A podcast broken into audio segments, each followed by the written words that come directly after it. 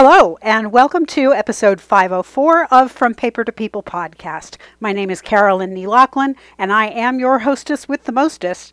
I have an episode for you that is another episode involving my hashtag BioAday 2022 project. This time I'm talking about my second great grandfather, Wiley Franklin Odom, which is just a really fabulous name. I love that name. So there are some surprises in this story. I learned these things when I was doing a lot of scrounging around and having a really hard time. He was the dead end. He was the dead end for the surname Odom in my family. And at a second great grandfather for a white person, that is rather rare. So I wasn't sure what was up, but as you'll hear in the story, I found the answer to the mystery of where that brick wall came from and how to knock it down. The first thing I want to say is that the surname Odom, O D O M, can be spelled in other ways with an E, with an A, O D A M, O D E N, even. And I'm told that all of these derivations of the name are actually derived from the god Odin, O D I N, or Woden, W O D E N, a pagan god who was top god in Norse mythology. And that anyone who is carrying this name is descended of someone who worshipped Odin. So that, I think that was really kind of interesting to know. We don't always know exactly where our family names come from, and some of our family names are so common that it's really hard to know a whole lot about them other than maybe it's a name that came from the name of a person's father or it came from an area where the person lived, or even a geographical or topographical feature of an area, like the name Warren. So, this is Wiley Franklin Odom, and as I did before, and as I will continue to do, the first thing I'm going to read you is the life story that was auto generated by Ancestry.com. Then I'm going to go over to the life sketch that I created on Family Search and I'm going to read that to you in its full length and it will explain some things to you. So here we go. Ancestry.com says, when Wiley Franklin Odom was born on June 23, 1867, in Maury, Tennessee, his father, Isaac, was 23 and his mother, Elizabeth, was 24. He married Mandy Alice Williams on October 25, 1890, in Lewis County, Tennessee. They had six children in 20 years. He died on June 17, 1923, in Austin, Texas, at the age of 55, and was buried in Ranger, Texas. The first thing that stands out to me is that I've already outlived him, which is kind of horrifying, but then again, you'll see from his life story why it is that probably he died when he did. This is the life sketch that I have written as an expanded sketch using a lot of different sources. Wiley Franklin Odom was born on 23 June 1867 in Maury County, Tennessee. His father, Isaac Brown Odom, was 23 and his mother, Elizabeth Williams, was 24. Until 2015, Wiley's father's identity was unknown to living family. DNA confirmed Wiley's paternity. His father, Isaac, was born in Mississippi and had already married Elizabeth Jane Thornton in 1865 in Trinity, Texas. It is unclear how Elizabeth Williams and Isaac Brown Odom became acquainted or what the nature of their relationship was, but after Wiley's birth, Elizabeth Williams never married, and Wiley carried his father's surname. He was named for his maternal grandfather and an uncle who died young and who would have been nine years old in 1867 when Wiley was born. The 1870 census shows Wiley at age five, living in Lewis County with his mother, his maternal grandparents, Wiley Williams and Mary Ann Arrington Williams, his aunts and uncles, and a hired hand. The 1880 census shows Wiley mistakenly listed as Wiley F. Williams, son of Wiley B. and Marianne. It is unclear whether this was deliberate subterfuge to hide Wiley's illegitimacy or the censor taker making an assumptive error. He is shown as attending school in 1880 at age 15. He left school able to read and write. The next fact available about Wiley is his marriage to Mandy Alice Williams on 25 October 1890 in Lewis County, Tennessee. They had six children in 20 years, five of whom survived to adulthood. Guy Presley, or G.P. Odom Sr., 1893 to 1941, Etta May Odom, 1894 to 1963, Russell L. Odom, 1896 to 1962, Bessie Lee Odom, 1901 to 1962, an unnamed infant in 1909, and Cleo Pauline Odom, 1914 to 1977. All of Mandy and Wiley's children were born in Texas, and Mandy's sister and brother in law had moved there in about 1888.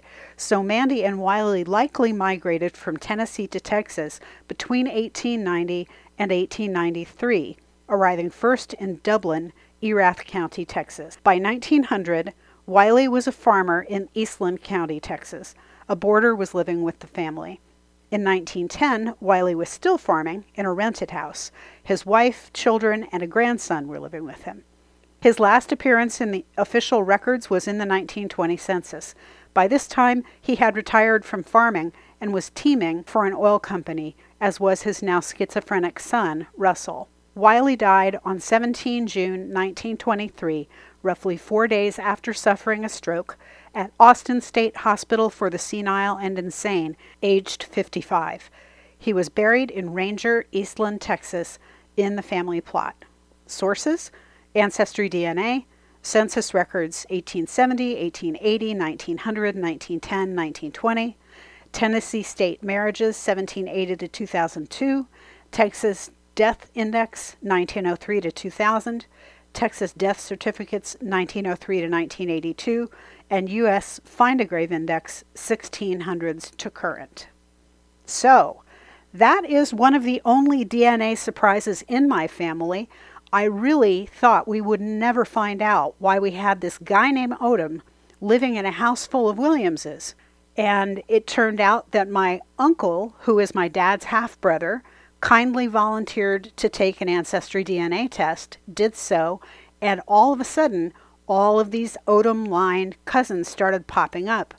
And this was back a few years ago when there was a beta that I wish they had kept and made into a regular feature that allowed triangulation more easily because it actually provided the triangulation off of a combination of matches and trees. And those trees all showed Isaac Brown Odom was the direct lineal great grandfather or second or third great grandfather of the DNA test taker in that Odom family line. So we were able to definitively establish that.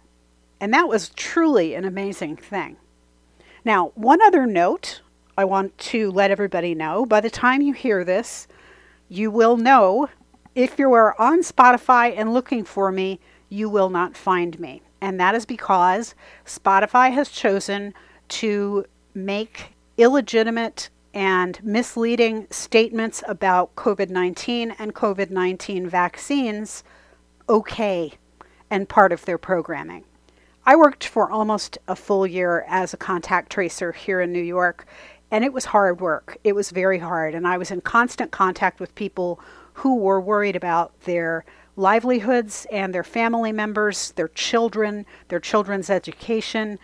You know, the well being of their family members, but themselves as well. There was a lot of fear, a lot of tension, a little bit of resentment, a lot of stuff going on. And that was before there was a vaccine available. And then once the vaccine became available, things changed slightly. But the thing is, it is the responsibility of all thinking people to make sure that the information that they are putting out is correct in the face of a lethal pandemic.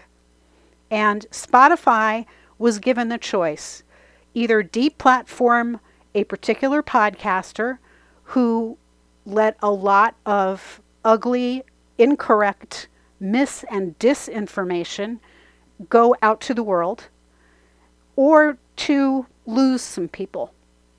Now, my podcast doesn't mean very much in the face of all of these things, right? it's a little podcast. I'm not Joni Mitchell. I'm not Neil Young. I'm not other people who have pulled their music or are in the process of pulling their music from the platform. But I believe that I have a responsibility to you and to myself and to the world just because I'm a human being, no other reason, and that is to respect the truth. Because that's what we talk about in genealogy. We talk about the history, whether it's easy or hard comfortable or uncomfortable. And Lord knows that what we're talking about when we talk about illegitimacy or enslavement or a lot of other things we talk about on this podcast, we're talking about things that are uncomfortable and that are not attractive or pleasant, but they are the truth. So, in respect of the truth, I am no longer on Spotify. You can, however, find me on a lot of other platforms, and I've made that information available on my Twitter account and on my Instagram account. And you can also find it on a web page itself on my website. But I'll tell you right now that you can hear me on Audible, Blubrry, Good Pods, iHeartRadio, iTunes, and Apple, Pandora, SoundCloud, Spreaker, Stitcher, TuneIn, and any other podcatcher that takes its content from any of those providers.